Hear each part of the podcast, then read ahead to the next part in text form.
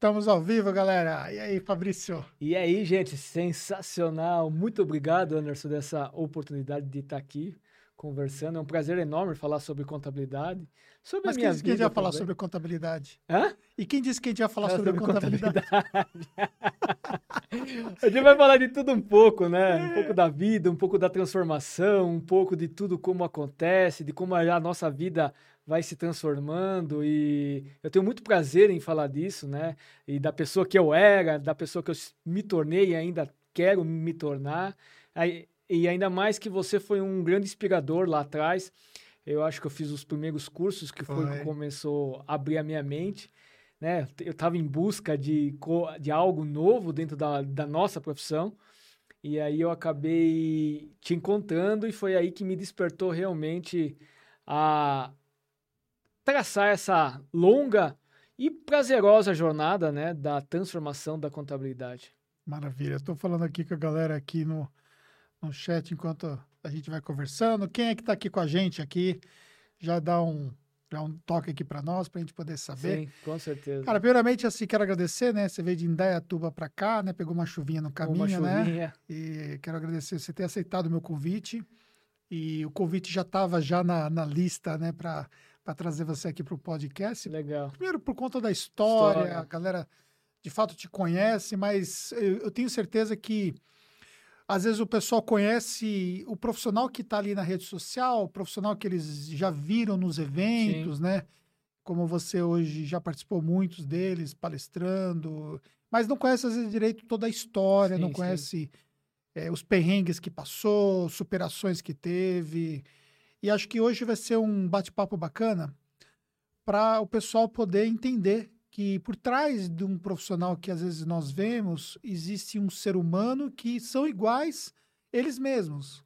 Que os profissionais da contabilidade são seres humanos como nós somos seres Sim, humanos, que enfrentamos ali os nossos desafios, que a vida não é o mar de rosas profissional e nem pessoal, né? E isso, com certeza, vai motivar muita gente aí a ter resultados e entender claramente a, o papel dentro da jornada. Então, quero agradecer e estamos juntos aí, meu amigo. Não, com certeza, Anderson. E tomando o gancho de, é disso que você falou, que a vida não é um mar de rosas, tem aquela frase que, a gente, que eu gosto muito, né? O que importa não é o quanto você aguenta bater, e sim quanto você aguenta apanhar e seguir em frente. Eu acho que isso é uma premissa de qualquer um, que a vida vai te dar muita porrada, né? Você vai apanhar bastante, mas você tem que estar resiliente, tem que estar firme e forte para seguir em frente nos seus propósitos. É. E assim, você estar aqui por si só já é uma superação sua, né? Sim. É, você teve a oportunidade de participar, acho que da minha imersão de vídeos, na minha, minha oficina Sim, de a vídeos, ofici né? a primeira. A, a primeira, primeira oficina isso. de vídeos, e eu lembro que você falou lá que você, para você fazer vídeos, para você é, começar a produzir conteúdos, você teve que vencer alguns aspectos de ordem pessoal. O que, que você venceu, cara? Cara, é, é, parece brincadeira, né? Hoje eu sou, gosto muito de me comunicar. Eu era gago, tá? Ah, na minha adolescência, infância, eu era gago. Eu tinha, é, eu tinha medo até de falar meu nome, aliás. Não é medo, eu não conseguia falar meu nome. Né? E eu tinha dificuldade, eu sofria bullying dentro das escolas, enfim, a minha mãe tinha muita dificuldade, porque isso era uma coisa que realmente é, travava em tudo, né? Sabe aquelas reuniões onde você tinha que se levantar e se apresentar? Que quando estava chegando a sua vez, eu ficava em pânico. Falei, moça, eu não vou conseguir falar meu nome, que eu sou. Que eu, é, que, é, que eu me chamo Fabrício, que eu sou de tal lugar, enfim. Então, uh, e eu fui, inclusive, delegado do OCRC durante oito anos lá da minha cidade. E quando eu tinha que fazer algum, algum evento, eu mandava outra pessoa fazer para mim porque eu tinha dificuldade de falar e tinha medo. E mas eu sempre quis vencer esse desafio, que talvez foi um dos maiores da minha vida, né? O maior, eu vou te contar também se você me permitir, mas assim, foi um dos maiores porque você se expor, uh, você ser julgado, né? Você fala muito disso, né? Uhum. É, de você esperar ser julgado, enfim. Eu quis sempre quis ser um comunicador. E eu fui, se você pegar os meus primeiros vídeos, depois se você quiser até te forneço para você publicar, eu, nossa, os primeiros vídeos eram horrível, né? E depois eu fui evoluindo, né? E, e o meu menino do marketing, o antigo, falava assim, cara, veja os seus vídeos, ouça o que você falou, porque só assim você vai melhorar, né? E também, né, Anderson, nessa minha jornada, eu encontrei uh, o curso do Leader Training, onde realmente lá eu me encontrei enquanto pessoa e aí uh, eu desabrochei, eu acho que aquilo já estava enrustido dentro de mim, que falei, puta, eu quero ser um comunicador, e ali me abriu tudo isso aí. E depois eu fui fazer academia de excelência em coaching, que foram mais de 200 horas de estudo. No ano seguinte eu fui fazer master da academia, mais 100 horas de estudo, e hoje eu continuo estudando, melhorando, evoluindo a minha comunicação, porque a comunicação ela é fundamental para os relacionamentos humanos, com a sua esposa, com seus filhos, com seus amigos, com os seus clientes, enfim, com os seus funcionários. Quanto melhor você se comunicar, melhor você vai ter seus resultados também. Mas, Fabrício, é, para eu poder entender, a sua gagueira começou na sua adolescência ou antes é, Não. É, quando eu, eu, com oito meses, eu tive uma convulsão. E o médico fala que isso é, me atingiu. É, eu fiquei alguns, é, mais de 10 dias internado, é, com uma febre alta, né? Que convulsão é de febre alta, passou lá dos 42 graus. E eu tinha oito meses e a minha mãe muito preocupada. E a partir daí eu comecei a demorar para falar. E quando eu comecei a falar, eu começava a enroscar, gaguejar, enfim. Era um problema que a minha mãe, vendo também, sempre fui fonoaudióloga, né? Passava por psicólogos, enfim.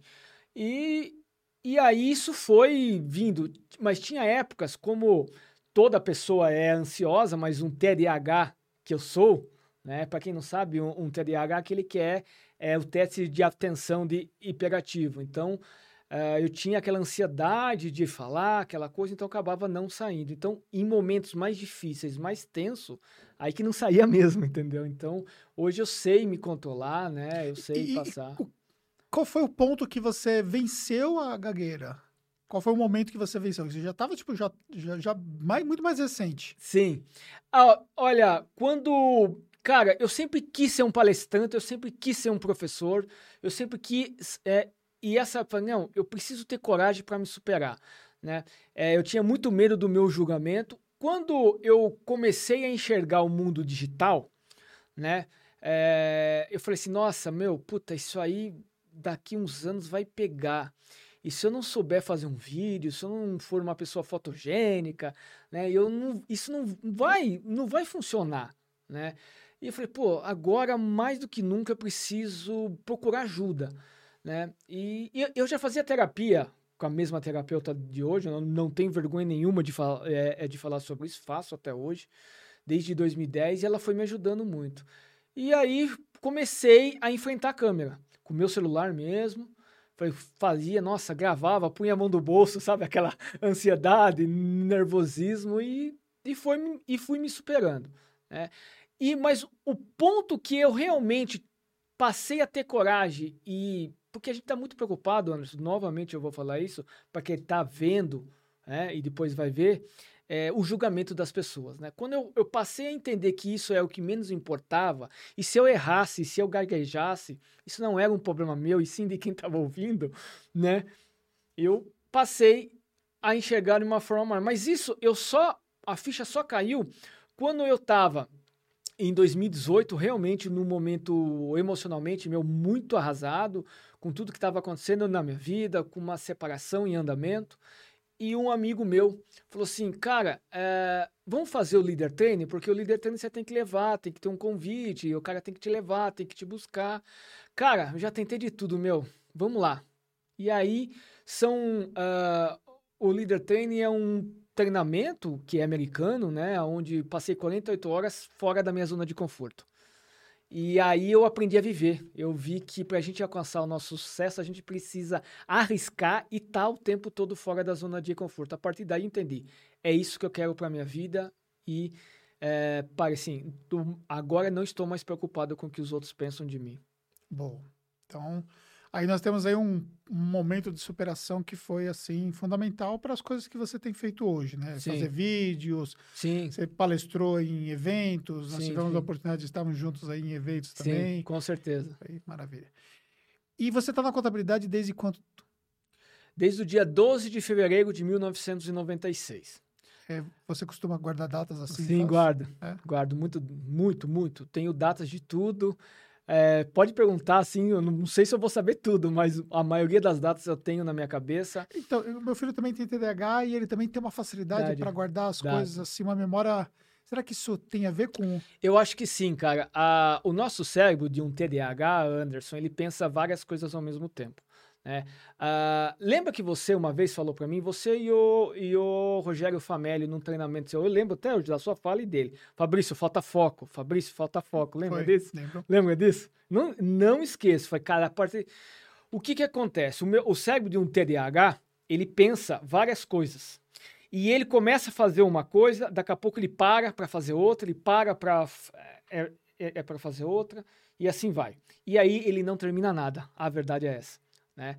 E aí, na minha psiquiatra, ela me deu um remédio. Olha, esse remédio é o melhor remédio que lançaram lá nos Estados Unidos, o mais moderno e vai te trazer foco, né? E aí eu comecei a tomar. E realmente, o remédio te dá um foco. E aí hoje já não tomo mais, porque eu já o meu cérebro já exercita. Começa, termina, começa, termina, começa, termina, né? Então, é realmente e a gente tem uma facilidade muito grande de guardar data, sempre tive, né? De momentos, uh, palavras, como você me disse, Fabrício, falta foco nos seus negócios. Depois a gente vai falar sobre as empresas na, na é, questão do foco, e aí vou, e eu guardo muito isso, né? E quando eu fui empreender na contabilidade, que eu comecei, o meu pai tinha desfeito uma sociedade de mais de 35 anos com o antigo sócio dele. É o que o meu pai ele começou na área contábil em 62. E aí, em 96, eles resolveram se, enfim, se desfazer, porque já não tinha mais o porquê continuar, já não tinha mais sentido, né? E foi quando eu comecei a fazer técnico em contabilidade, que naquela época se fazia o técnico junto com o colegial, né? Sim. Era o técnico, enfim. E aí eu fui ajudar ele, porque ele montou o escritório que eu estou até hoje, e eu fui ajudar ele, entendeu? Entendi. E quando você pegou, você assumiu então o escritório do seu pai? É, na verdade, o, é, o meu pai ele separou a sociedade, um mês depois já tinha alugado outro prédio, já estava empreender, já começou a empreender na contabilidade novamente, né? E eu fui ajudar ele, porque ele não tinha funcionários ainda. Ele começou o escritório novamente do zero em 1996. Entendi. Só que o meu pai montou a primeira empresa contábil da cidade. Então ele nasceu em Datuba, eu nasci, então um conhecimento. Então, assim, no primeiro dois, três meses já trouxe do próprio escritório que ele saiu, ele já trouxe mais de 30 clientes. Foi uma coisa muito assim, né? Isso é, é um assunto, tem mais de detalhes sobre isso, porque o meu pai queria em clientes, né, para começar o escritório, o sócio não quis dar, no fim o sócio deu em dinheiro a partir dele e ele levou um monte de cliente, o que era natural, muito natural naquela época, né? E eu comecei trabalhando com ele. Foi ali que ele falou: filho, você eu estava na época de quartel. Eu ia fazer 18 anos. E estava naquele processo seletivo, vai, vamos, vamos é, dizer assim. Falou: Enqu é, enquanto você não for para esse, é, esse quartel, você vai me ajudando. E no fim, eu fui dispensado, acabei ficando lá e comecei a tomar gosto pela profissão. Entendi. Mas, obviamente, não chamava Faz Group. Não.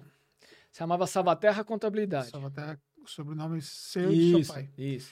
E, e aí, seu pai ficou na empresa até meu pai ficou até 2000 e nós estamos em 2021, meu pai ficou até 2008, 2009. E aí você automaticamente sim, sim. conduziu. É. E quando você pegou essa empresa em 2008, 2009, ela tinha quantos funcionários? Nós tínhamos lá uns oito, nove funcionários no máximo. Oito, nove. E hoje está com? Hoje nós novamente estamos chegando quase, passando já dos 30, novamente. Mas tá. eu cheguei a ter 60. Boa. Então chegamos num ponto interessante aí, é. tá? Você, você saiu de lá oito funcionários, chegou a bater 60 e de, qual foi o momento que você chegou a bater 60? Que ano que foi? 2017 para 2018. E aí depois caiu? D depois caiu. Uh, eu passei por uma transformação, Anderson. Uh, em 2016, para falar, para ser mais exato, em datas, em junho de 2016, aconteceu um fato muito relevante na minha vida. E a partir daí a minha vida começou a mudar. É, e eu, uh, meu, o meu escritório crescer muito, o prédio onde eu estava é, não caberia mais essa, essa estrutura, né? E eu falei assim, ou eu reformo, gasto, invisto, né? Ou eu alugo um negócio pronto para pagar um aluguel, depois eu alugo outro, Né? Mas assim, é, foi. Logo, in, aí eu já mudei no começo. Uh, no começo de 2017 eu já fui para esse prédio novo, onde tinha mais de, é, mais de 800 metros quadrados. montei uma estrutura para ter mais de 100 pessoas lá dentro. Né? E o que não aconteceu? Uh, não aconteceu por dois motivos. Primeiro, que a tecnologia começou a cair de uma forma gigantesca e eu percebi que eu poderia fazer mais com menos. Mas até aí, beleza. Mas também nesse tempo, uh, caus, é, foi um processo de, é, de separação uh, do meu casamento, de, de botar o, o The End. Né? Então também foi um período muito difícil da minha vida, onde ela se perdurou até 2019, porque, Anderson, você acho que você já foi casado, entre você achar que tem que separar e isso acontecer, é, um, é uma jornada incrível. É, eu sempre tive muito apego, não a, a pessoa, mas a vida, né?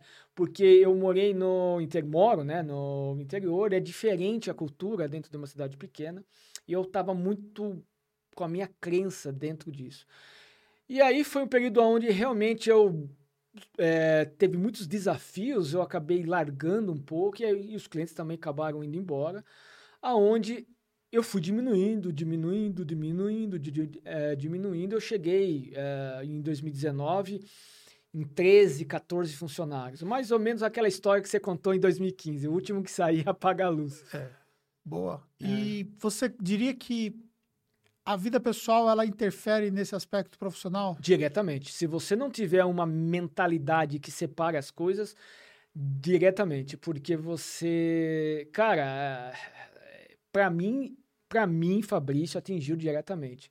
Aonde eu não tinha mais é, vontade de vencer, eu estava perdido, né? Uh, e 2019, agosto de 2019, portanto, está fazendo dois anos exatamente, foi dia 29 de agosto, falando data, é, foi onde realmente uh, houve o ra, a, a separação de fato, né? A sua ex-mulher continua trabalhando contigo, né? Não, não. Não, depois não, daquele momento? Não, não. Hoje. Porque ela, ela, trabalhava lá. Ela me ajudou um pouquinho Entendi. lá, mas ela sempre foi funcionária da prefeitura, né? Entendi. Ela me ajudou porque a gente estava num período difícil, ela também, acho que tentando resgatar alguma coisa, foi lá tentar, mas ela não conseguiu. E aí, eh, no dia 29 de agosto de 2019, ela realmente, a gente... Lembra a hora? Lembra. Cara, eu só sei que foi logo pela manhã, uh, numa mesa de padaria. Porque eu já estava morando em outra casa, né? Entendi. Mas a gente continuava com a vida, enfim. É aquela, aquela coisa que eu não aconselho pra, é para ninguém, tá? Se eu se puder, se houver alguém passando por isso hoje, cara, sai de casa, racha de uma vez. Como você fez também, uhum. que você já me contou isso. Racha, porque não adianta de ficar lá nem cá, porque não muda nada. E foi num, e a, e a partir daí, realmente, eu percebi que é, o mundo caiu, né? Imagina você abrir um abismo debaixo de você, morando sozinho.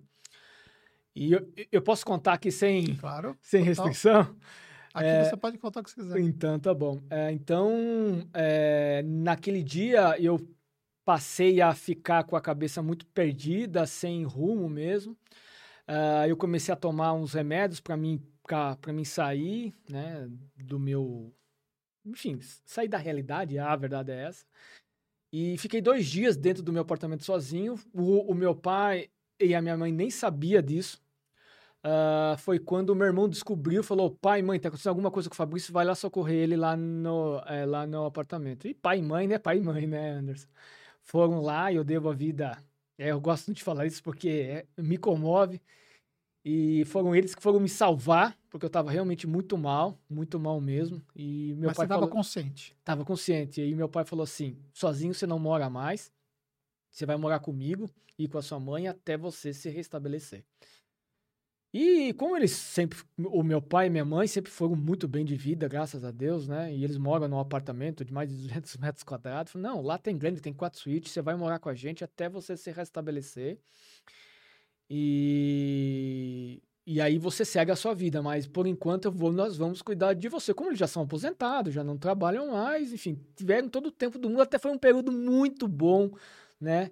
E o meu pai chegava de manhã, aquele jeitão dele meio sisudão, né? Sai, levanta dessa cama aí, filho. vamos trabalhar, sai disso aqui. E ele me ajudava muito, do, do jeitão dele, a minha mãe a mesma coisa. O escritório estava meio largado. Tava, tava, né? Mas nesse tempo, é, eu tive algumas funcionárias que me ajudaram bastante, que eu sou muito grato também.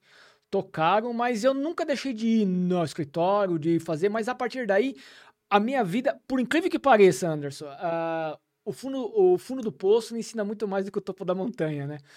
Boa. É.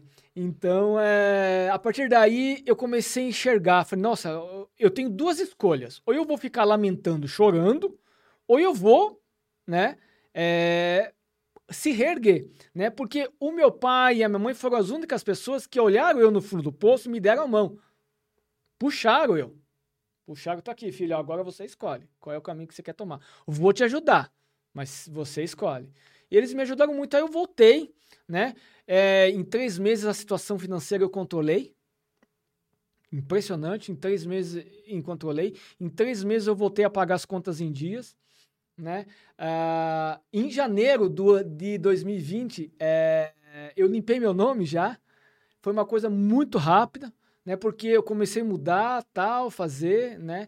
E, e aí, 2020, eu preparei o escritório quando começou a chegar a pandemia também. Puta merda, agora que eu ia para esse pandemia, mas a pandemia, muito pelo contrário, não sei, para você também, eu tenho que para os contadores, como nós, com mindset voltado ao crescimento, eu não sei se sem a pandemia tinha crescido tanto. Às vezes eu tenho essa dúvida, que com a pandemia a gente cresceu mais.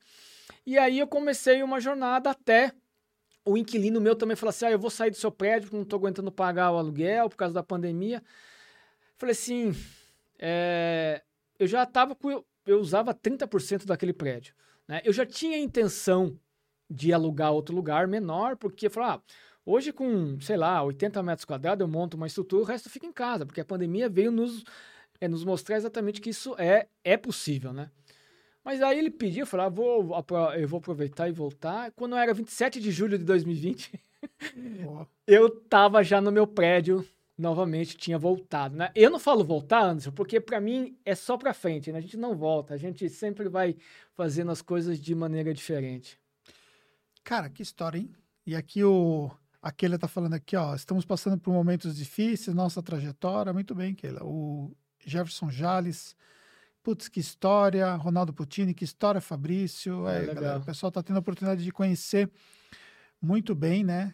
É, essa sua história e o pessoal se conecta com as histórias reais, Sim, né, da é. vida, né? E isso é real. Isso, e, isso é o propósito do nosso podcast, galera. E aí eu peço de imediato que vocês deixem aqui o like aqui, porque isso é importante para nós. Sim.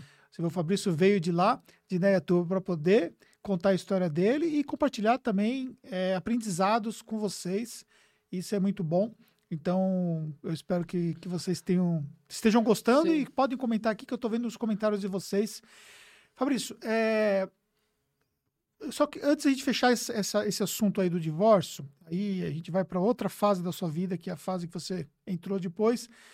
Eu, eu quero te perguntar uma coisa. É foi você, foi você que decidiu se divorciar, de certa sim, forma. Sim, sim. Mesmo você tendo decidido se divorciar, você sofreu muito com isso. Sim. E você se sentiu muito sozinho depois sim, e tudo sim. mais e tal, que você se, se viu emocionalmente na, na, no fundo do poço, né? Sim, sim. É, parece até um contrassenso, né? Uma decisão sua, é, parece, não, o contrassenso não é a palavra certa, é, parece parece que não é real, né? Uma decisão sua que depois, no final das contas, você se sentiu tão mal com aquilo e tudo mais. Mas no final das contas, mesmo as decisões que levam à dor, eles trazem um benefício significativo na vida? Sim, Anderson. É, eu vou falar uma frase aqui que eu gosto muito. Se você quer viver o seu propósito, confie no seu processo, suporte o processo. Uhum. O processo é doloroso. Não vou falar para ninguém que não é mas hoje eu, eu vivo o meu propósito. Eu já casei novamente, depois eu vou contar um pouquinho a história para vocês se, é, se conectar como assim as coisas. É, se, não sei se vocês acreditam aí em destino, em Deus, enfim, cada um com as suas crenças, mas é, é uma coisa muito legal. Hoje eu tô. Eu, eu, eu entendi uma coisa, que é, de, é, é diferente você ser feliz você ser realizado. Né? Então, uh, todo mundo procura ser feliz o tempo todo e é impossível ser feliz o tempo todo. Felicidade são lampejos que a gente tem. Agora, você estar realizado é diferente. Você está realizado a partir, apesar dos desafios diários. É porque nós temos, você tem, eu tenho, o Claudinho tem, enfim, todo mundo tem os desafios. Então, é, eu aprendi a estar realizado e a enfrentar esses desafios né, diariamente. Porque decisões, conflitos e desafios nós vamos ter todos os dias. Claro que um dia mais, outro dia menos, mas sempre vai ter. Você sempre vai ter que tomar uma decisão, você sempre vai ter um conflito com alguma pequena coisa, sempre você vai ter um desafio para resolver. Então, e quando eu entendi tudo isso, que a diferença de ser feliz, né? Então, hoje eu enxergo assim: nós temos uma, é, uma reta, aonde está a neutralidade. Aqui em cima está a felicidade, aqui abaixo está a infelicidade e depressão. Né? Então, a gente está aqui, eu me mantenho nessa reta, sou feliz, volto para essa reta.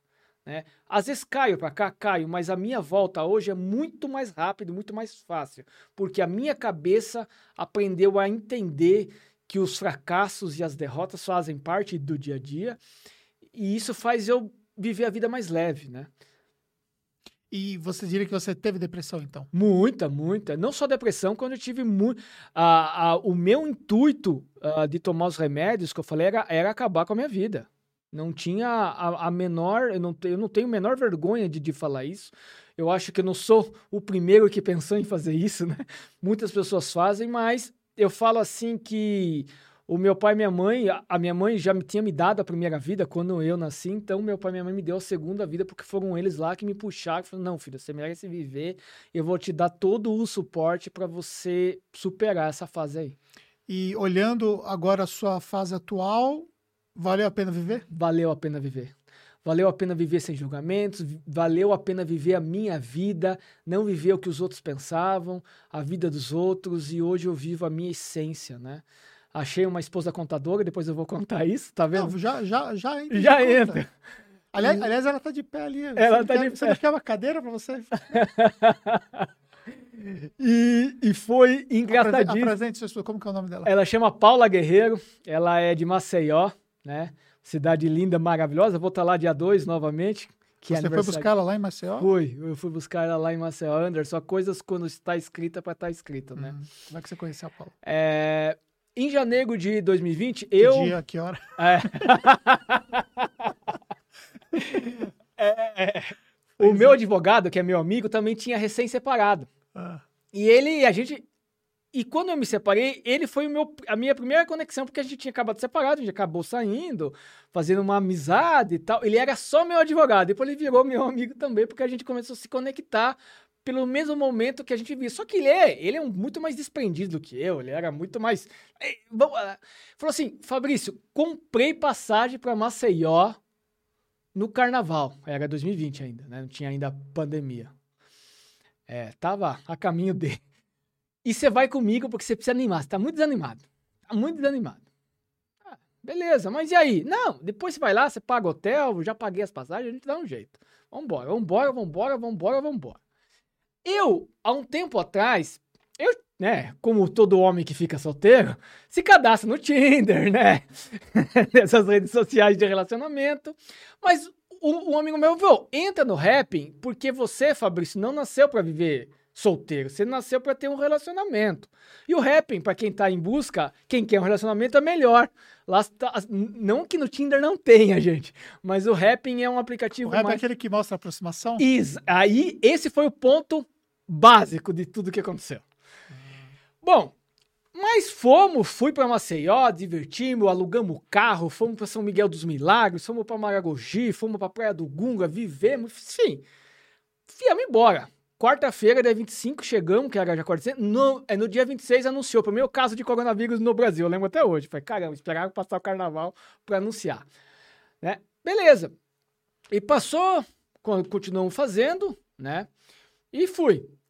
Lembra que o governador lhe antecipou alguns feriados em 2020? E era dia 23 de maio. Ó, data, hein? Porque a gente comemora, né, amor? É, a data é dia 23 de maio. Falei, cara, eu tava entediado, feriado, era longo ainda, um feriado longo. Pai, vou ativar esse aí novamente, porque vamos ver se aqui eu acho alguma coisa, né? Danadinho você, né? É. Aí cara, quando eu abri o rapping lá, pá, a Paula Barbosa te deu crush, porque lá não é match, lá é crush, tá, gente? Então, é só explicar aqui. Vocês é. estão ligados que ele, que ele é entendido desse negócio, né?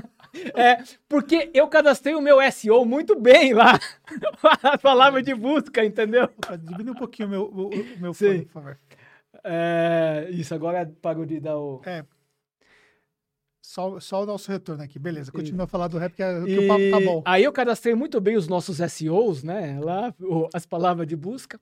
Enfim, comecei a olhar, né? Nossa, uma morena bonita, tal, mais jovem, pá. Ah, mas quando eu li no perfil, nossa, acadêmica e ciências contábeis, aí, nossa, mulher da minha vida. E pá, deu crush também, né? Com aí abre o chat lá, aí começamos a conversar. Aí ela falou, mas eu sou de Maceió. Eu falei, ah, engano meu, Maceió. Eu falei, ah, eu tive aí no carnaval, provavelmente a localização do Rapping, né, registrou que a gente se cruzou em algum momento lá e ficou lá marcado, né, é, gravado, né, então aí começamos a conversar, em pouco tempo a gente já foi pro WhatsApp e aí começou, foi, foi, foi, começamos a fazer chamada de vídeo, ligação, e... cara... Na verdade vocês começaram a namorar por, pelo, pelo WhatsApp. Pelo WhatsApp né? Já falava eu te amo sem se conhecer, velho. Vocês não, não tinham se visto ainda? Não tinha se é, visto pessoalmente. ainda. Pessoalmente, não tinha se visto ainda. Não tinha. E aí, falei, deu meio de junho. Paula, vou comprar passagem da Azul, tô, tô indo aí te ver. No meio da pandemia. Uhum. E não achava passagem e tal. Enfim, consegui comprar uma passagem até barata, porque acho que eles juntavam todos os aviões, enfim. Dia 2 do 9. Só que eu ainda não era tão ligado nessas coisas. Fui, porque eu sempre fui viajar, Anderson, sem fazer check-in. Eu fazia lá, porque tinha que despachar mala, essas coisas, né? Cheguei lá no aeroporto de Campinas, que eu sou em Datuba, sempre compro as coisas lá por Campinas. Cheguei lá no dia 2 falou assim: cara, o voo foi cancelado, ninguém te avisou? Falei, puta que pariu. Não, ninguém me avisou. O voo foi cancelado porque lotou. Agora eu só vou ter dia 9. Falei, nossa senhora, aqui é mais uma semana. Aí eu falei assim pra ele, é, o que, que eu posso fazer? Aí vai ver que não é, né? Vai ver que. Bom, peguei, então marca dia 9, só que mudou o, o, o horário, que era uma semana depois. Falei, aí peguei, falei, Paula, liguei e tal, parei lá no Otávio's, Otávio's Café, é. né? Aquele uhum. café mais. Café é ótimo. Parei, tomei, liguei pra ela, não aconteceu, ela ficou toda frustrada, que tava naquela expectativa, né? Então, ó, vamos aguentar mais uma semana. Paciência. Aí marquei, tá? Só que dessa vez falei, eu vou fazer o check-in uh, pelo aplicativo, né? E fiz, né? Chegou, que pode fazer até 48 horas antes, né? Nossa, chegando lá já vou fazer, dá 48 fiz tal. E embarquei no dia 9, né? Só que se fosse dia 2, ela tinha combinado de pegar o Uber até o aeroporto e lá me pegar. Porque ela trabalhava numa empresa contábil, né? É, porque eu ia chegar praticamente no final do dia tal, então, então ia dar tempo. Só que aqui eu ia chegar na hora do almoço, no dia 9, que eles remarcaram o voo. Falei, então, eu falei, eu gosto de alugar carro, né? Sempre gostei, para mim ficar independente. Eu falei, eu chego, vou pro, pra pousada, porque ainda estava fechado tudo em Maceió ainda, né? E não era todas as pousadas que estavam funcionando. Cheguei, che... quando eu cheguei já lá na pousada tinha um almoço já me esperando. Porque como estava tudo fechado, não sabia nem onde eu ia comer, uma cidade que eu nunca eu tinha ido em Maceió só em fevereiro, né? Era a primeira vez. E aí, até o moço lá disse, olha, alguém mandou comida para você aí. e era ela. Aí, porque eu cheguei era por volta das duas da tarde, tava sem, é, tava sem almoçar. Bom, comi e tal, comece, continuando conversando, tentei tirar um cochilo na parte da tarde, não consegui, tava ansioso, né? Aí eu falei assim, você pega o Uber vem pra cá? Né? Eu falei assim, porque tava preocupada, né? Não conheço a pessoa. Aí ela falou assim, não, tu, é, tu todo bem, eu vou. Mas chegou assim, não, dá pra você vir me buscar aqui onde eu moro? Eu falei, ixi Maria. Ah, tá bom, vai. Pus no Waze, tava eu, aluguei o carro. Fui, aí parei fui do, do prédio dela, fica até num lugar legal lá. Ela falou, ah, tô descendo, mas não descia, Anderson. Pois imagina eu que esperando 15 minutos ela descer e ela não descia. Gente do céu, eu vou morrer de infarto. Será que eu, tô, eu vou ser sequestrado aqui? Pensava um monte de coisa, né? Aí Você ela desceu. Golpe? É golpe, já pensou assim, é o golpe? É, aí tirar, ela seu, tirar seus órgãos. Isso. aí ela desceu com uma cesta, né? Com champanhe, vinho, aquelas coisas de frios tal. Puta. Né, que já com um presente que eu adoro caneca, né? Eu amo caneca, colecionar caneca de café, sou um bebedor de café nato. Tal, tal. E aí sentamos no carro, já olhei assim, já fui abraçando, já fui beijando. Danadinho. É, já, já. Eu não. Eu, eu, eu, eu, também, eu confesso que eu dei uma apertada na bunda dela, entendeu, gente? Tá tudo certo, tudo beleza. Gente, vocês têm que ver a cara dela. E aí, assim, foi uma conexão, uma conexão muito grande, gente. Agora falando sério, aí eu peguei o carro, como ela nasceu em Maceió, ela conhecia tudo. Eu preocupado com o GPS, não, eu conheço tudo aqui, eu te levo onde você quiser. Tá, né? Aí nós paramos na beira da praia, sentamos, conversando, conversando, tirando, é, tiramos a primeira foto. Cara, é, foi uma questão fantástica, velho. Você já, já sentiu que era a mulher da sua vida? Isso, senti. Uh, nós ficamos juntos, né? E uma coisa que, é, por mais que eu tive um casamento de praticamente 22 anos casado, 7 anos de namoro, quase 30 anos, é uma coisa que eu nunca tinha vivido. E, e aí curtimos quatro dias, uh, eu voltei, né? É, e, nossa, aí a mensagem é o dia inteiro, né? O dia inteiro, à noite chamar de vídeo, à noite chamar de vídeo, à noite chamar de vídeo. E aí foi, foi. Aí ela acabou vindo pra cá, né? Pra Indaiatuba no começo de setembro, vai fazer um ano. Porque era aniversário dela. Aí conheci e apresentei ela pros meus pais. Eu fui buscar ela no aeroporto de São Paulo, porque também teve problema no voo por causa da pandemia. Que ia descer em Campinas, acabou descendo em São Paulo. Aí, a, como ela chegou meia-noite do dia, a companhia pagou hotel para ela no, no, no, Rio, né, amor? Ela ficou no Rio, só vinha para São Paulo, chegava de manhãzinha de Rio São Paulo. Eu acordei 5 horas da manhã, peguei o carro e vim buscar ela aqui, em Cumbica. Pegamos, voltamos. Aí, até chegar, paramos lá no frango assado, tomamos um café. Ela não sabia o que era frango assado, achou que era um lugar de frango, porque só tem em São Paulo frango assado. Uhum. tomar café. Aí meu pai e minha mãe já tinha preparado um almoço, que eu ainda tava lá com eles, né? Preparou um almoço, ela toda acanhada, almoçou, meu pai e minha mãe conheceu ela. E assim foi. Aí, no dia seguinte, eu já levei ela a almoçar para conhecer minha filha, né? Porque eu tenho uma filha de quase 14 anos. Minha filha também se deu, se dá muito bem com ela. A partir daí, eu já a partir daí eu já arrumei um apartamento, comecei a montar, porque eu falei assim, ó, vou arrumar já esse apartamento esse resto de ano e janeiro você larga tudo aí e vem morar comigo. Porque emprego aqui não vai faltar, né? Óbvio. E aí, em, em, outubro, no dia das crianças, de dia 12, ela voltou pra cá, combinamos tudo. Falei assim, ó, comprei as passagens pro dia 27 de novembro, meu pai e a minha mãe estão indo junto comigo. Vou ficar 10 dias aí, do dia 7 você já volta comigo, mora comigo. Mas, mas como assim? É assim. Mas e o meu emprego? Dia 1 de novembro você pede a conta, cumpre o aviso, vai dar certinho. Você cumpriu o aviso prévio. É, é. E aí, cara, desde o dia 7 de novembro ela veio, o apartamento a gente terminou, né? Depois de montar aos poucos. E estamos aí vivendo o nosso propósito. Ela está no último ano agora de Ciências Contábeis trabalha na área contábil comigo, já virou coordenadora, porque a coordenadora passou a ser gestora de operações, é, porque a gente fez um projeto para ela aí.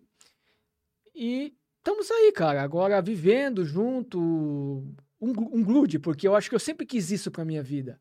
Né? A mãe, a mãe da minha filha é funcionária pública, nunca né, é totalmente avessa, é pedagoga, é diretora de escola, não tem nada a ver com a minha profissão né?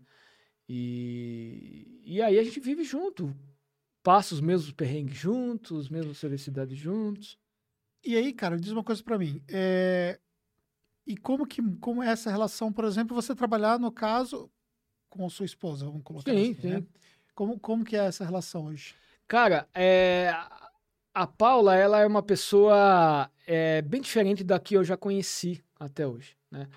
É, quando ela chegou, que eu falei, Paula, você vai começar como assistente júnior. Eu sei que já tem dois anos, já com assistente, vamos começar de baixo para que as pessoas no meu time não achem, beleza, embora já tinha conhecimento para mais. Mas beleza, começou, foi, ela foi galgando nesse pouco tempo o espaço dela.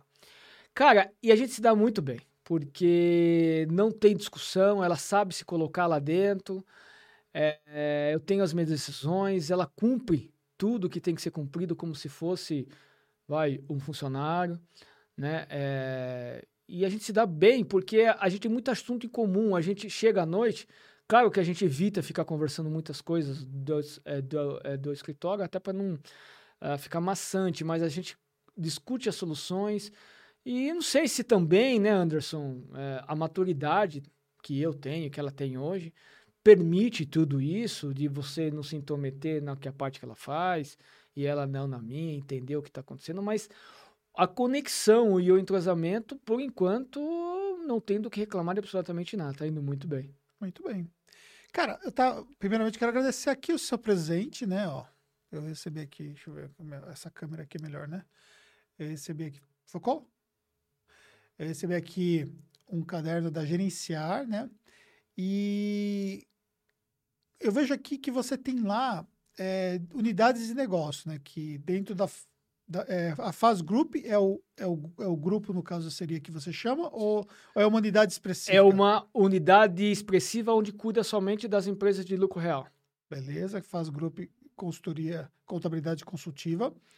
A Count One, que é a contabilidade simplificada, que seria para atender pequenas, pequenas empresas. Sim, então. sim. Ela hoje, existe a marca, continua atuando, mas eu não tenho mais energia com ela. É, ela existe hoje mais para atender é, os próprios clientes de lucro real. Porque hoje os clientes de lucro real também terceirizaram muito os seus funcionários, né?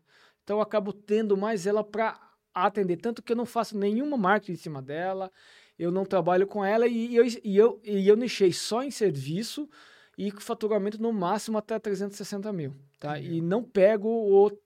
E, e não, a minha energia não tá nela. Entendi. Mas... E a gerenciária agora que é o BPO financeiro. Sim. Isso você atende as empresas atendo. normalmente de lucro real? Sim. É, eu atendo também as pequenininhas, mas é para atender as empresas grandes também de lucro real, porque eu acredito muito que um financeiro alinhado com a parte contábil, né, um caminhando lado a lado, porque eu acho que os empresários que estão aqui nos assinos contábeis sempre têm dificuldade e desafios com o setor financeiro da empresa para que mande os documentos em dias, para que façam a coisa, para que eles façam a parte dele. E quando a gente tem o financeiro do, é, do cliente mais a parte contábil, não tem o porquê ter esse desafio. Então a gente aproxima muito a gestão financeira do nosso cliente da parte contábil, né? Eu sei que o balanço gerencial é uma coisa, o balanço contábil é outra, mas no final das contas, lá, no resultado, as coisas têm que ser espelho um do outro. Não sei se você enxerga assim, hum, Anderson. Sim. E você sempre trabalhou muito essa questão visual, né? Tanto na sua comunicação, como materiais como esse, as fotos que você posta da sua fachada, Sim, da, internamente. Sim. Tem uma sala lá que tem até uma foto sua, né? Tem, tem, tem. E, tem, e tem. Você sempre apostou muito nessa, nessa comunicação visual, né? O quanto você considera que isso é importante para o empresário contábil, que às vezes ele não dá muita, muito valor, ou talvez não tem muita ideia de que isso é importante? Não, Anderson, é fundamental a sua identidade visual, né? Uh, é por lá, uh, não adianta você ser bom e não parecer bom, né? Você já ouviu, ah, acho que já ouviu falar esse, essa frase, a gente tem que parecer bom e tem que ser bom. E, e e quando você parece bom, claro que você tem que ter o seu serviço congruente com o que você parece, mas a identidade visual, o investimento no marketing direto. Uh, eu tenho, por exemplo, uma menina que só do marketing só para fazer esse tipo de arte, que dentro de uma empresa contábil, isso aí é diário. Né? Uh, o que a agência minha não faz, ela acaba fazendo é, eu invisto bastante em brinde porque eu lido com um tipo de cliente diferente do seu, por Sim. exemplo, né? É, o, e além de, é, de eu estar no interior de São Paulo, embora Indaiatuba seja uma cidade, não é uma cidade pequena, é uma cidade que está bem localizada, mas ainda tem aquela coisa de sinestesia, de olhar a fachada, de na, né? E eu tenho duas salas de reuniões nesse meu prédio, porque às vezes a, a demanda não supre, porque também a apresentação dos meus balanços é feito dentro das minhas salas de reuniões, a maioria deles, né? E a identidade visual, cara, eu, Fabrício, né? É, se eu chego num lugar onde eu não me sinto bem, não me sinto que aquilo tá bem, porque se o cara não cuida da, da, da cara dele, né, assim, da imagem dele, você acha, você acha que ele pode cuidar? Pode até cuidar, não estou falando que não cuida, mas assim... Sim, mas nós somos naturalmente visuais, né? Visuais, né? é, então... E, e, você, pelo TDAH, você deve ser muito observador. Muito, demais, muito demais. Né? Olho tudo, Anderson, desculpa, mas eu olho tudo, os detalhes, o buraco que tá ali, ó, que eu tô vendo, eu olho tudo, cara, eu olho tudo, por quê? Porque isso para mim conta... Ali? Tem um buraquinho ali, ó lá, é da cortina... Mas é normal, gente. É, é, é, normal. Então, eu sou muito detalhista em tudo que eu faço. E olho, entendeu? É, é meu filho tá, tá se identificando com isso, né? Ó, depois também... nós vamos tomar café junto, viu? Tranquilo. Maravilha. É. Então, o que acontece é que é, esse trabalho que você faz visual, isso te ajuda na, na questão da prospecção? O que, sim, que você sente sim, com relação sim. ao cliente? Bastante. É, outro dia o cliente entrou, nossa, como o seu escritório ficou bonito, ficou melhor do que o outro, ficou mais aconchegante, inclusive, porque uhum. o prédio é menor, parece que tem mais humana, humanização, né? Quando você está num prédio grande que não tava, aqueles tetos altos, enfim, é que isso aí deixa próximo. E o, e o cliente fala, nossa, Fabrício, você sempre inovando, sempre por mais que a sua logomarca, outro dia eu disse, por mais que a sua logomarca seja a mesma, mas a, a gente sempre vê mudança na identidade visual, né? E isso quer, é, quer dizer que você está evoluindo. Para quem está começando, é... como ter ideias assim para poder construir essa identidade de marca? Então, Anderson, eu, eu inclusive, eu tenho um dos meus alunos, eu dou algumas aulas de mentorias individuais para contadores, mas não é o meu core business, tá, gente? Não é o que eu faço, eu faço realmente para atender, não é o, aonde eu ganho dinheiro, mas tem alguns pontuais que eu ajudo. E, e, no, e eu estou exatamente ajudando ele nisso. Né? Ele está fazendo uma virada da empresa dele tradicional, com uma marca totalmente obsoleta, até o nome eu fiz mudar. Então a gente está criando uma nova marca. Está começando do zero. Né? É, que você. Eu sei que quando a gente está começando, a gente está sem dinheiro. Né? Não tem tanto dinheiro para investimento. Ah, quanto vai custar uma agência de marketing para fazer um brand book? O que, que, é um brand book, pessoal? É um livro da sua marca, das fontes, do, de como você aplica, enfim. É, é importante essa identidade visual. Ah, mas eu eu vou inventar um nome, como eu inventei lá em 96, Salvaterra Contabilidade, e coloquei o caduceu da contabilidade e tava tudo certo. Clássico, né? Clássico, né? É, clássico, que, que hoje, infelizmente, hoje não se, não se usa mais, né? Ah, você pode ver as grandes, as grandes empresas contábeis do Brasil investem muito em design, investem muito em marca, né? Em, em brand, que a gente diz, né? É, investe muito, então que isso é importante. Eu sei que quando você está começando, você não tem o dinheiro para isso, mas comece pela marca, invista na sua marca, tá? É, para você ter uma ideia, eu, quando comecei lá atrás, o meu TI que desenhava as minhas marcas. Ah, ele mexia um pouquinho lá em, em Corel, né? Hoje faz tudo em Illustrator, que falam que é melhor, eu não entendo muito disso, não é o meu core business, mas assim, fazia lá, mas usava. Mas eu já tinha essa coisa de, de identidade visual, né? De que, por quê? Aonde eu chego, é, Anderson, é aquela coisa, se você tá me falando que você faz isso, faz aquilo, faz aquele outro, beleza. Falar é fácil, mas eu quero ver se você faz. Eu quero ver qual é, se você aplicou tudo isso que você está falando, né? É, se você realmente viveu, né? É que nem aquele coach que ensina você a ganhar um milhão, sai ele indo embora de Corsa 98. Então, é mais ou menos isso. Eu sou muito uh, estudar. Tem que ter congruência. Da... Exatamente. Para as coisas realmente terem credibilidade. Exatamente, porque senão é, não tem. Então, Uh, hoje eu estou aqui com você porque eu sei que a sua história é de anos, né? Você tem, tem, tem uma história de luta, de jornada, de, de fracassos, de vitórias e, e eu sei, enfim, é você projetar a sua imagem próximos dessas pessoas. Então, é, a identidade visual vai dizer muito o que a sua empresa é. Né? Entendi. Você não está hoje é, diretamente na operação, né? Apesar de você ter uma operação de lucro real que demanda Sim. muita responsabilidade, né? É. Anderson, eu em, neste momento de, de 2009 até uns três meses atrás, eu te confesso que eu deixei céu, pro chão de fábrica e falei assim, essa coisa vai rodar. Sabe aquele momento que você uhum. fala assim, aí você vai botar a mão? E eu fiquei mais de um ano e meio sendo meu operador, o, o meu operacional. Porque eu precisava fazer, eu precisava resgatar tudo aquilo é, que eu tinha perdido e só eu estando muito próximo para poder resgatar. E consegui, né? Hoje, mas é necessário, Anderson, eu sempre falo, você diferenciar é, operacional de execução e operacional de gestão, né? Uh, eu vejo muitos contadores, eu fiz nesse um ano e tanto, eu estava na gestão operacional.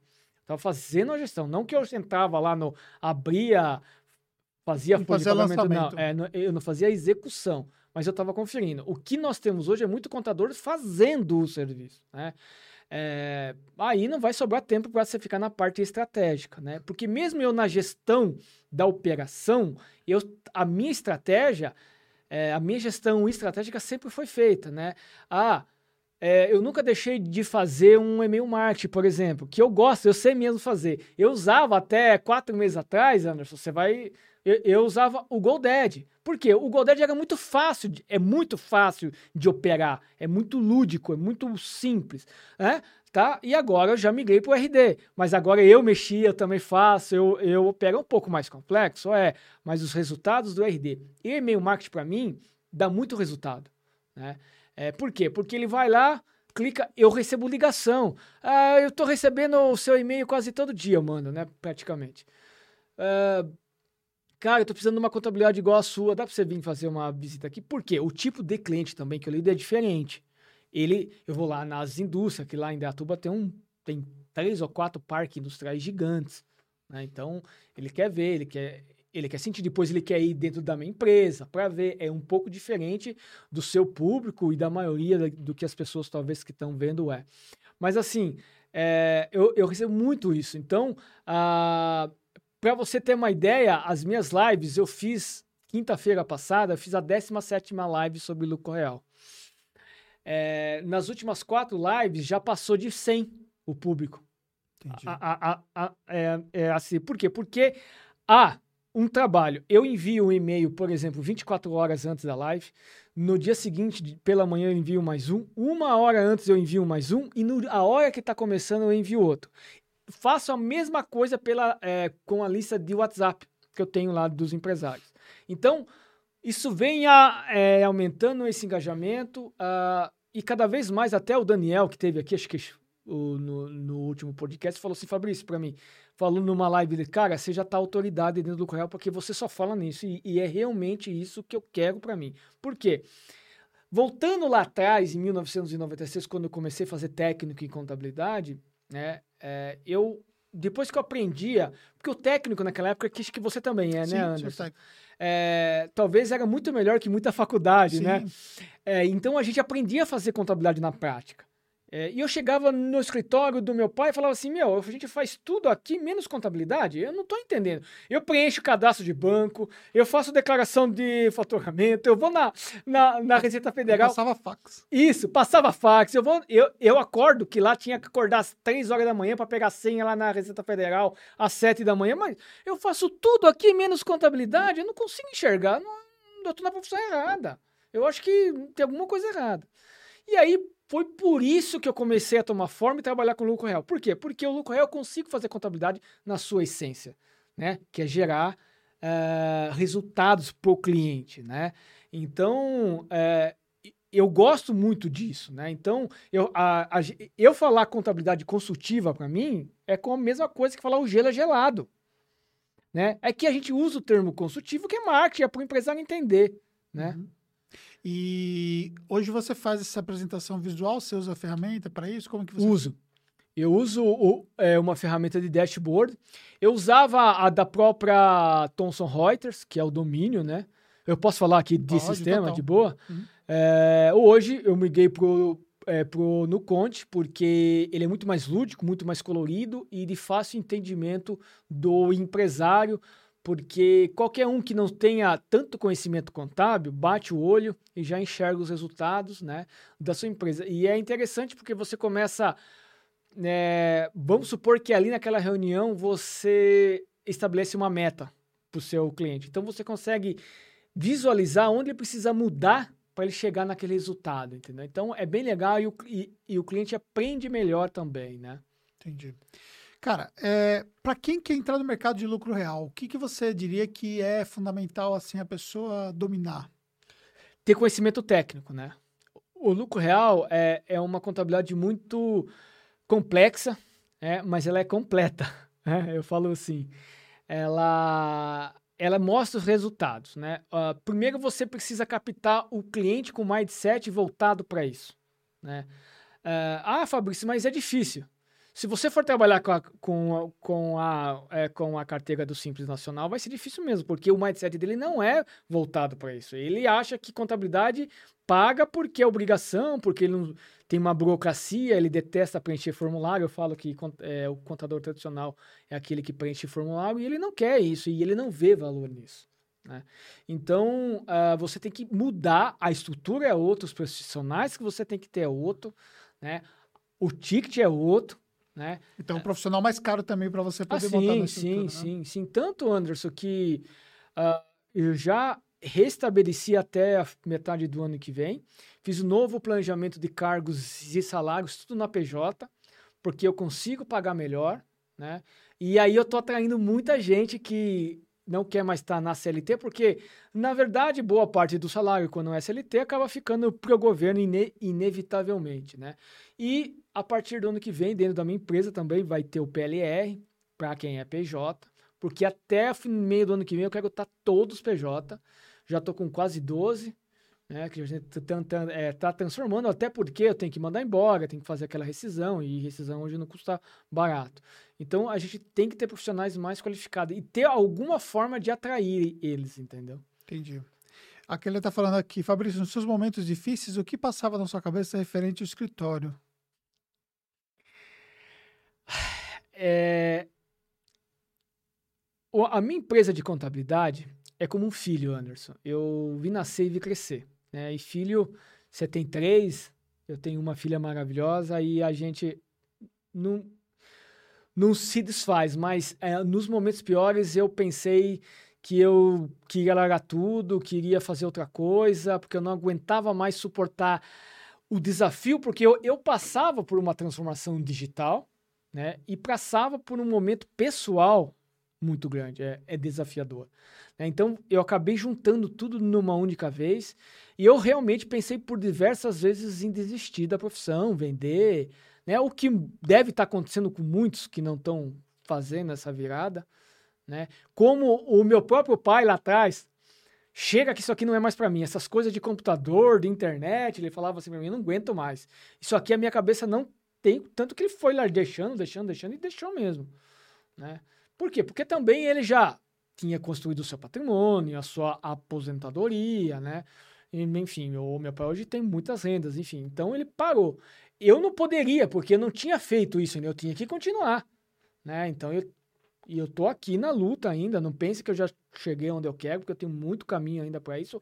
A diferença, Anderson, do Fabrício de hoje para o Fabrício de dois, três anos atrás, é que hoje eu entendi qual é o caminho. E eu não vou usar atalhos. Eu acho que quando a gente enxerga o caminho lá e fala que a gente vai. A nossa mente sempre quer passar por atalhos, né? E hoje eu entendi que eu tenho que fazer o que é certo e não fazer o que é fácil. E o fazer o certo nem sempre é fácil, né? E, obviamente, até pelo nível de responsabilidade que você tem nas empresas, isso é muito extenuante muitas extenuante. vezes. Extenuante. E a pressão é? A pressão é grande e tal. E o que, que vocês fazem, por exemplo, para vocês poderem recuperar né, as energias? Anderson, inclusive esse é um assunto que eu venho conversando com a Paula bastante, né, nessa nossa zona de recuperação. Até esses dias, dentro da minha rede social, perguntaram qual era o meu hobby. E eu parei para pensar e falei assim, nossa, acho que eu não tenho, né? Aí acabei respondendo, cara, acho que é trabalhar. porque a gente está tão intenso e realmente uh, nós precisamos encontrar um hobby. É, mas hoje o que eu faço realmente para descansar, gosto muito de estar tá na minha casa, gosto muito de assistir algumas séries, mas eu assisto séries que realmente é, somam, agregam, né? Uh, tem muitas séries que você pode assistir, uh, que você está somando, que é uma coisa legal. Enfim, é, tá com a família, tá com a minha filha, tá com os meus pais. Hoje eu viajar, né? Eu vim aqui, mas eu vim ontem para cá, então eu tô desde ontem, ah, que eu fui passear em, lá em São Paulo, curtimos. Ela queria conhecer a Paula, a Avenida Paulista, né? Então eu fui de manhã lá, a gente deu uma caminhada, depois nós fomos lá no Ítalo, enfim. Vamos fazer um, um, um passeio para dar uma descontraída e para dar uma relaxada também. E quando você sai, como você saiu, por exemplo, você tem uma pessoa que cuida das coisas Sim, lá. tem, na, tem. Na Agora eu tenho a Thaís, que é a funcionária mais antiga minha, a funcionária que passou por todo esse processo que eu, que eu contei aí, e ela, me, ela mereceu essa chance de estar tá na gestão de operações. Entendi. Entendeu? E aí acabou se tornando um braço direito. Sim, sim, é. Ah, é, eu já tentei isso por diversas vezes, em alguns momentos eu falei, eu não achei a pessoa certa, mas ela tem um, um negócio bom para você, contador, que quer, pensa em pegar um funcionário seu que tenha esses skills, né? Essa, é, essa, é, essa facilidade de ser um gestor. Ela só chega, só comunica as coisas para mim. Ela fala assim, já está tudo solucionado, né? Ah, Fabrício, mas e quando ela tiver a solução errada? Beleza, você vai ter que aguentar junto ao que ela fez errado junto com ela. Mas não é muito melhor, Anderson? Quando você já chega com os desafios prontos, já por mais que um ou outro ela vai acabar não fazendo certo e vai dar uma, um efeito colateral, né? Mas é normal. É Thaís, né? Thaís, isso. Thaís. E, e por que, que ela não largou o barco quando você passou todos aqueles problemas lá? Cara, é claro que isso é uma pergunta muito pessoal que tenha que ter feito para ela, mas eu sei, ela, por incrível que pareça, ela é uma pessoa até mais velha do que eu, né? Ela é contadora. É, e olha que história louca com ela. Ela sabe disso. Uh, naqueles momentos difíceis, em, um, é, em, uma das reuniões de coordenação, é, eu cheguei para a coordenadora contábil da época e falei assim: uh, Fulana, você precisa arrumar dois que precisa demitir. E eu sugiro que você coloque a Thaís, porque já que você fala que ela não rende. Olha, olha que coisa louca, Anderson. Porque a gente confia nos nossos coordenadores, eles nada mais do que justo eles entender quem é melhor ou quem é pior. A coordenadora vendo a situação, sabe o que ela fez? Eu vou demitir, eu não quero mais. E ela tinha um salário considerável. Né? Aí se pega vezes encargos tal. Para mim foi um alívio que eu não precisava mais demitir dois. Mas eu tinha um desafio. Quem vai ser a nova coordenação contábil? Eu, por incrível que pareça, eu via na Thaís a minha intuição. Por isso que eu falo, pessoal, quando vocês passarem a seguir mais a intuição, talvez as coisas passem a dar mais certo. Falei assim, não tenho alternativa. Vou, a coordenadora me passava um feedback dela, mas não era isso que eu queria, na verdade, eu não, eu não sentia isso. Falei assim, Thaís, aconteceu isso, isso, você quer essa bronca? Ela falou, quero. E a partir daí, é, ela começou, ela vestiu a camisa, né? A contabilidade, como sempre, dos contadores estava em atraso, ela acabou botando em dia. E até... E nesse ano, eu, eu resolvi também mudar bastante coisa, né? Uh, e ela participou todo desse processo comigo, decidindo junto. Né? Ah, eu tinha um departamento de marketing, Anderson, com três meninos, me custava 12 mil por mês, sem necessidade. Fui lá, ó, vou fazer assim, vou contratar uma agência de marketing contábil especializada, penso em só trazer uma pessoa, um, um estagiário, porque precisa dar intermediação, fazer essas artes, que nem essa aqui, essa arte desse, é, desse caderno, foi a minha estagiária que fez. Uhum. Tá? Então, assim, é... E aí ela ajudou a decidir. Por último foi a, o TI. Eu tinha um TI extremamente caro também, mais de 15 mil por mês. E aí, assim, é, a questão, inclusive, eu posso falar aqui do sistema? Pode, claro. Da Sobit lá do, do, do Osmair. Osmair.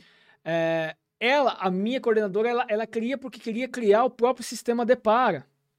Mas tem a Sobit, que já faz isso, é, é, é homologado pela Thomson. Não precisa. Não, não queria, não. É, não queria. Porque ela já entendia que com a Sobit talvez eu não ia enxergar mais tanto valor nela e o que aconteceria fatalmente a demissão. E a gente está há três meses com a Sobit, está funcionando, está fazendo as importações, a produtividade aumentou, impressionante.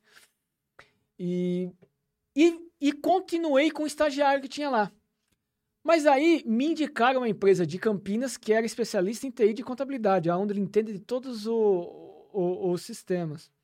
E aí chegamos também, o, ele pôs tudo, ele fez um, ah, um compliance, vai, vamos dizer assim, de toda a minha estrutura, deixou tudo em dia, tudo está rodando perfeitamente. Os próximos funcionários hoje da contabilidade fazem as conversões dos arquivos, não tem mais que passar pelo TI como era antes, né? Porque antes passava os arquivos lá dos clientes, passava lá no TI e tal. Que nem, por exemplo, assim, a gente tem bastante empresa americana que usa SAP, que, infelizmente, eles não atendem à legislação brasileira. Né? Então, a gente tem que converter os dados para o domínio, para o Thomson. Então, Hoje não, hoje é o meu próprio funcionário que está lá dentro, que faz a conversão, então as coisas agilizaram. Então eu entendi que o que não é o seu core business, Anderson, terceirize, pague para quem entende. E eu vou te falar uma coisa, é muito mais barato. Sim, e é, a eficiência também, né? E a eficiência também. Cara, o que, que vai ficar do, do Fabrício é, ter passado todos esses desafios? Que tipo de aprendizado você carrega para sua vida? Olha, Anderson, é, eu uma coisa que eu carrego muito para minha vida, eu sempre pensei em ser uma pessoa melhor a cada dia, mas eu acho que eu pensava que ser melhor era ser melhor para os outros. E eu passei a ver que eu preciso ser uma pessoa melhor a cada dia, mas para mim mesmo. Porque enquanto eu for uma melhor, uma melhor pessoa para mim mesmo, isso naturalmente vai contaminar, no bom sentido, é claro, as pessoas à minha volta. Então, todo o meu sofrimento, os meus desafios, o meu fundo do poço, não tem lugar melhor de aprendizado do que o fundo do poço, tá, gente? Se vocês quiserem, me chamem, quiser ajuda, eu tô aqui para ajudar, não cobro nada, quer motivação. Eu me formei em coach também, que foi bastante motivacional isso para mim, mas confie no processo. O processo é necessário. Não tem como construir nada sem destruir. Eu destruí uma história, eu destruí um escritório de contabilidade e comecei a construir de novo. Lembra que eu falei para você, eu não voltei para o meu prédio, eu estou indo porque é uma trajetória. Porque por mais que é o mesmo local, tudo que aconteceu há cinco anos atrás ali não tem mais nada. Hoje eu vivo, não tem mais nada a ver com aquilo, né? Então é uma ida só, é uma a sua vida é uma construção. Não tem é, reconstrução, é uma construção. Você está construindo a sua vida. E o que, que a Paula ensinou para o Fabrício que você é eternamente grato. Ela me ensinou que eu sou o cara. Ela me ensinou que eu sou muito foda. Uma coisa que eu não conseguia ter com a outra. Desculpa, mas é verdade.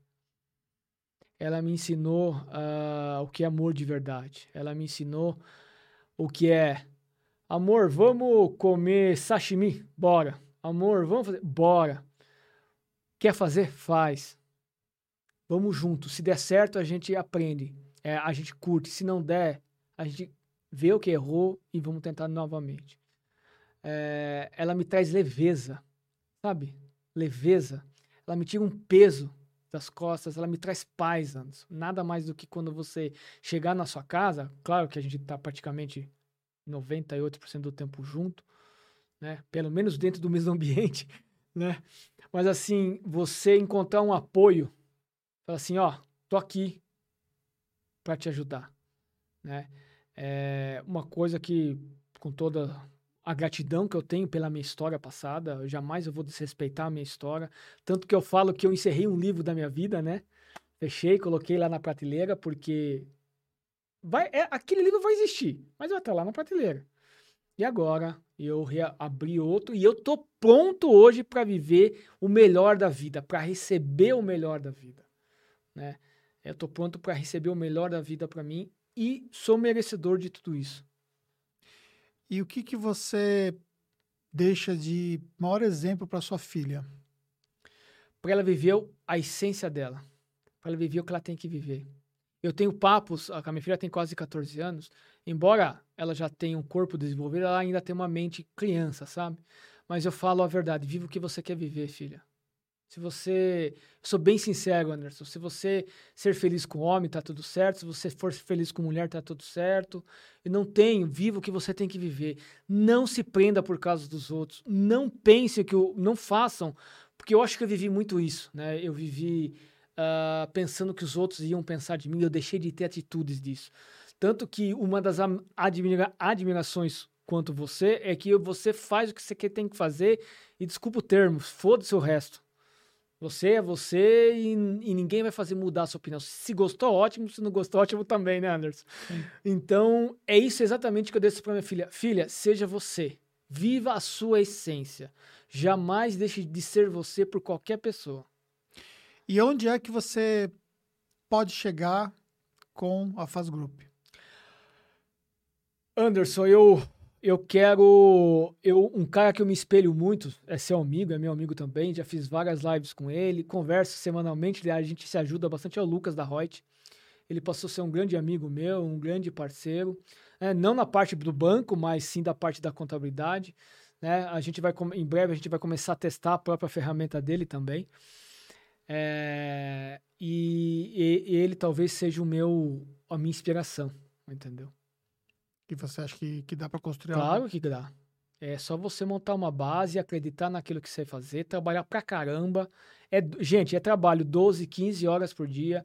Quando eu não tenho live, chega a 10, 11, 12. Mas quando eu tenho live, aí passa das 15. Uh, porque também a live do Lucro Real é um pouco mais técnica, eu tenho que eu tenho que estudar, né? Não é uma uhum. coisa mais simples, né? A Paula já fez três lives comigo sobre Lucro Real né? E com certeza ela aprendeu bastante também. Aprendeu bastante também, né? É, eu falo que é, o ano que vem ela vai passar pelo mesmo processo de PNL que eu passei para se desenvolver ainda mais. Eu acho importante, porque eu também já vou buscar outros ares para voar nessa questão do PNL. Vou fazer um método CIS. Não sei se você conhece o Gilberto Souza, também uma pessoa que eu admiro bastante. Uhum. É, vou fazer outro tipo de mentoria para evoluir, principalmente uh, na parte emocional, né? É, eu, eu, dou muito valor ao humano, é, Anderson. Tanto que eu toquei o meu slogan esse, esse ano, transformamos atendimento em relacionamento, porque além de eu vender serviços contábeis, eu vendo também. Eu sei que a gente tem uma, toda uma tecnologia e a gente tem que usar maravilhosamente bem, mas é, o atendimento humano, tá com uma pessoa conversando do outro lado é fundamental. Fabrício, um cara que já foi gago, que já venceu, né? Sim, sim. A sua própria timidez para poder se comunicar, para estar tá aqui, para poder falar para multidões, como você tem a oportunidade de participar em eventos contábeis sim. e tudo mais, gravar vídeos e tal. Um cara que chegou no fundo do poço, que pensou em se matar e que deixa um, um aprendizado para quem está enfrentando o problema hoje. Sim. Qual é a mensagem que você daria para essa pessoa que olha para todo lado e não vê uma solução para o seu problema? Que acha que ele está numa sala fechada que não tem porta para ele sair. Que tipo de aprendizado você deixaria para essa pessoa? Eu tive aí, Anderson. Eu tive aí, eu virava para todos os lados, não achava nada, nada, nada, nada. Parecia que tudo, tudo ia dar errado. Eu falo para você é, confie no processo. Se você acha que está fazendo certo, se é isso que você quer, não desista. Vá em frente, tá? Se você também entender que não é aquilo que você gosta, eu gosto muito de contabilidade, Anderson. Se eu falar sobre isso, estar tá aqui com você é um prazer muito grande para mim, né? É, estar com, no, é, no dia a dia com o meu time, isso faz muito com os meus clientes, né? Então, se você quer viver o seu propósito, novamente, suporte o processo, porque ele é doloroso. Não existe é, você viver o propósito sem aprender para viver ele. Então, confie, respire fundo, uh, procure ajuda uh, de, um, de uma psicóloga, de uma psiquiatra, de uma terapeuta. Se você acredita em Deus, uma religião, enfim, é, de acordo com as suas crenças, pessoas que realmente acreditam em você, é muito importante. Cara, eu falo assim, sabe, as únicas pessoas que acreditavam em mim naquele momento, meu pai e minha mãe. Ah, mas isso aí é óbvio, mas seu pai e sua mãe é um amor maravilhoso. Eles me tiraram disso. Eu sou eternamente grato, entendeu? Então, é isso que você precisa ter. Show. Pessoal, olha só. Deixar aqui os comentários finais de vocês, se vocês curtiram. Comentário da Eliana aqui. Também tem TDAH, consegui identificar e aceitar. Sofri muito por ser diferente, entre aspas, mas depois usei as minhas habilidades a meu favor. A minha dificuldade foi o maior presente que eu tenho. Ou seja, o TDAH ele pode ser canalizado e aí você pode, inclusive, utilizar isso a seu favor. Exatamente. Porque a nossa memória é boa, né? Você percebeu? Pois é, né? Eu, eu venho do meu filho é, ali, né? Então... E, pou, e, poucas pessoas sabem, e poucas pessoas sabem, né? É, o como é, assim... Eu vou contar uma história, antes de você, de você complementar, claro. e pegando aqui o, o comentário da Eliana, eu vou contar uma história que uma vez eu fui numa consulta com meu filho, e foi lá que eu entendi é, como é difícil as coisas para a pessoa que tem TDAH e, além de tudo, tem transtorno obsessivo compulsivo, né? O TOC, né? É a questão da arrumação, né? E o, e o médico pegou a mesa e falou assim: o que está incomodando essa mesa aqui? Aí ele falou assim: ah, isso aqui, isso aqui tal. Começou a apontar algumas coisas que estavam incomodando. Por que, que isso aqui está incomodando? Ah, porque isso aqui está torto, porque isso aqui está assim, tal, tal, tal. Falei, como que você arrumaria a mesa? Aí meu filho foi lá e começou a arrumar a mesa tal, arrumou a mesa tal, do jeito que ele achava. Aí falou assim: e se eu pegar isso aqui que você arrumou e colocar assim, o que, que você faz? Ele falou assim: eu paro de olhar para aquilo lá porque aquilo fica me incomodando. É isso mesmo. É? é isso mesmo. E você convive com isso a vida toda? A vida toda. A vida toda. E você. Uh, é involuntário, Anderson, não é uma coisa voluntária. A Paula às vezes chama a minha atenção. Presta atenção no que eu tô falando com você porque a minha cabeça ela tá focada em outras coisas e eu não acabo dando atenção no que ela tá falando. E isso aí é bom que ela me corrija, porque cada vez mais que ela me corrige, mais eu vou trabalhando o meu cérebro para não fazer isso, entendeu? E agora que eu já tô sem remédio, eu, a, a energia precisa ser um pouco maior. Então é fundamental isso aí. É. Então, galera, eu quero deixar para vocês aqui esse incentivo, né?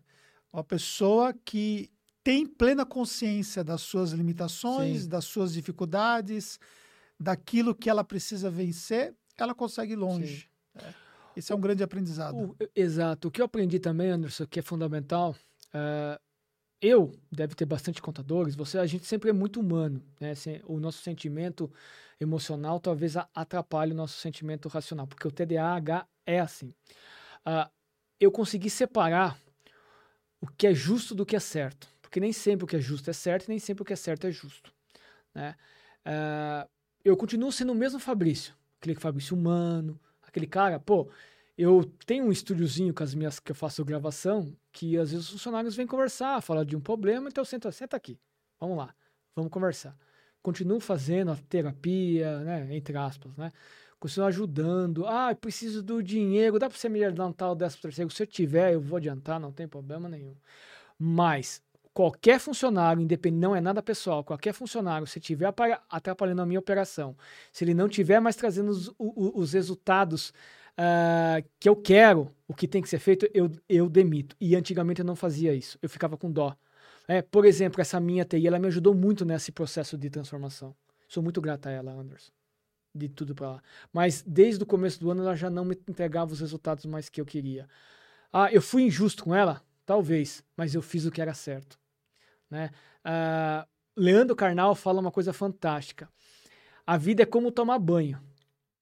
Tem que tomar banho todos os dias para ficar cheiroso. Fique 10 dias sem tomar banho para ver o que, que acontece com você. A vida é assim. É, não é nada pessoal.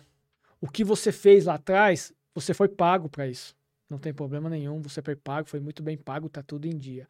Mas se você não tá o que você fez no passado não vai segurar o seu emprego no presente e muito menos no futuro.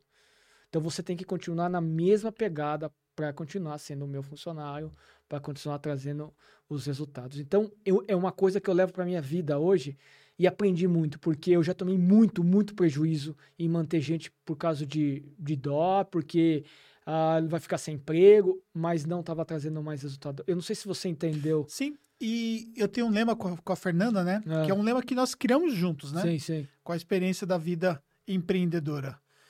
Todas as vezes que nós sabíamos que tínhamos que demitir alguém e não demitimos por uma razão como essa que você citou, por dó, vamos dar uma chance e tal. Sim.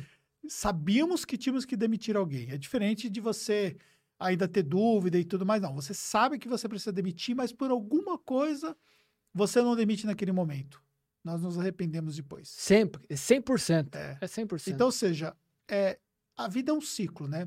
E às vezes, é, a melhor coisa que você pode fazer para alguém é você dar para ela um não ou uma demissão, porque você dá a ela a chance de entender que a performance dela não está bacana. Exatamente. Às vezes ela acha, por exemplo, que o problema está na empresa quando o problema está nela. nela e só quando ela vai para o mercado de trabalho, que ela, que ela vai buscar um outro processo seletivo e tudo mais, ela se dá conta. E isso, inclusive, é, trouxe pessoas que não estavam performando, que saíram e depois, num segundo momento, acabou se cruzando novamente e acabaram voltando a trabalhar com uma outra visão completamente diferente, porque às vezes a pessoa precisa passar por algum hum, momento e aprender e aprender. E uma coisa também que a gente também precisa entender, que um ciclo se fecha, se abre, ou se abre e se fecha, mas o ciclo também pode se, ser recomeçado. Sim. E nós somos pessoas que estamos em constante transformação. Exatamente. Da mesma forma que eu já errei muito e erro, você já errou muito, muito e erra e tudo muito. mais, mas a essência do Fabrício, a essência do Anderson, a credibilidade que nós temos, a nossa história, a nossa vida, o, aquilo que nós acreditamos, é, mesmo quando nós erramos, isso não pode ser apagado. E às vezes um profissional também pode errar. E nós já resgatamos profissionais novamente por conta disso. Porque reiniciou-se um novo ciclo e aí com outra linha de aprendizado e com uma, um, um novo processo de evolução. Mas é isso mesmo, cara. É uma coisa que só quem está do outro lado da mesa entende. Entende, né? é. E às vezes, por exemplo, o profissional que não vivencia o que é ser empreendedor, né? Sim. Ele não consegue entender o que é sentar do outro lado da mesa. Não. E aí, num determinado momento, quando ele começa a enxergar isso, né? Acho que até a própria Paula passou por isso, pelo sim, fato sim. de ela de ela estar tá numa visão completamente diferente. diferente. Hoje ela está junto com você, você, do outro lado da mesa, ainda que você falou, né? Que existe a questão do respeito, das isso. suas decisões e tal, mas ela contribui ativamente para o processo decisório, ela te ajuda com ideias, ela, ela vibra, ela fica triste quando as coisas não dão Sim. certo, ela, ela se envolve, no processo, faz parte do jogo. É. Então ela começa a entender coisas que ela não entendia antes. Isso acontece com qualquer profissional. E às vezes o profissional ele está lá do outro lado, ele não tem uma visão clara do que é sentar do lado de cá e tomar paulada e apanhar e, e ter que enfrentar é, esse dia a dia que nós enfrentamos como empreendedores contábeis. Ou você, né, antes que já deve ter passado por isso, olhar na sua conta bancária, olhar a folha de pagamento e não ter dinheiro para pagar, sim, né? Sim. Acho que quem que não passou por isso? Então a gente aprende muito e, e é vivendo, gente, e aprendendo. Uh, hoje eu faço treinamentos para os meu time praticamente toda a última semana de cada mês, né? Uh, falo muito do poder da autorresponsabilidade, né? De parar de terceirizar erros.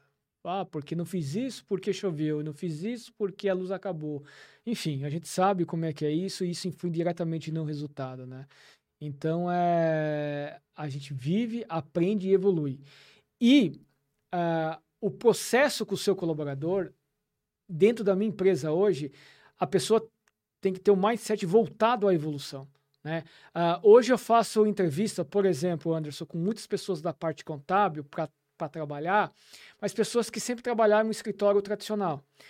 Mas que têm conhecimento técnico, mas que hoje não vai, ele vai ter muita dificuldade em usar tecnologia. Por exemplo, usar um Gesta, né, que a gente usa, usar um SOB, enfim, implantar essa tecnologia. Eu percebo que eu já é, a, os profissionais têm essa dificuldade, né? Por mais que tenham um conhecimento técnico, né? Eu sempre falo que é, é melhor você desenvolver alguém que que tem o mindset voltado uh, ah, para a tecnologia, para a parte técnica, do que você pegar um técnico e pôr para a tecnologia. Então, é muito melhor você começar daqui que você vai conseguir transformar esse profissional. Então, é, nós precisamos realmente entender, né? É uma coisa que eu entendi, nós enquanto gestor, Anderson, tem que entender duas coisas, Duas coisas. Primeiro, como as pessoas, uh, entender das pessoas, uh, como as pessoas funcionam à nossa volta. Né? Você tem aqui o, o Claudinho. Então, você, com a convivência, você acaba entendendo como essa pessoa funciona, como ela pode te produzir mais. Eu não sei se você faz isso, porque quando eu entendo qual é o gatilho mental daquela pessoa que faz ela produzir mais, eu sempre vou estar tá trabalhando com aquele gatilho mental para que ela possa produzir mais. Então, entender de pessoas, entender como as pessoas funcionam é importante. É, é isso aí, cara. Aqui aquele falando que história inspiradora.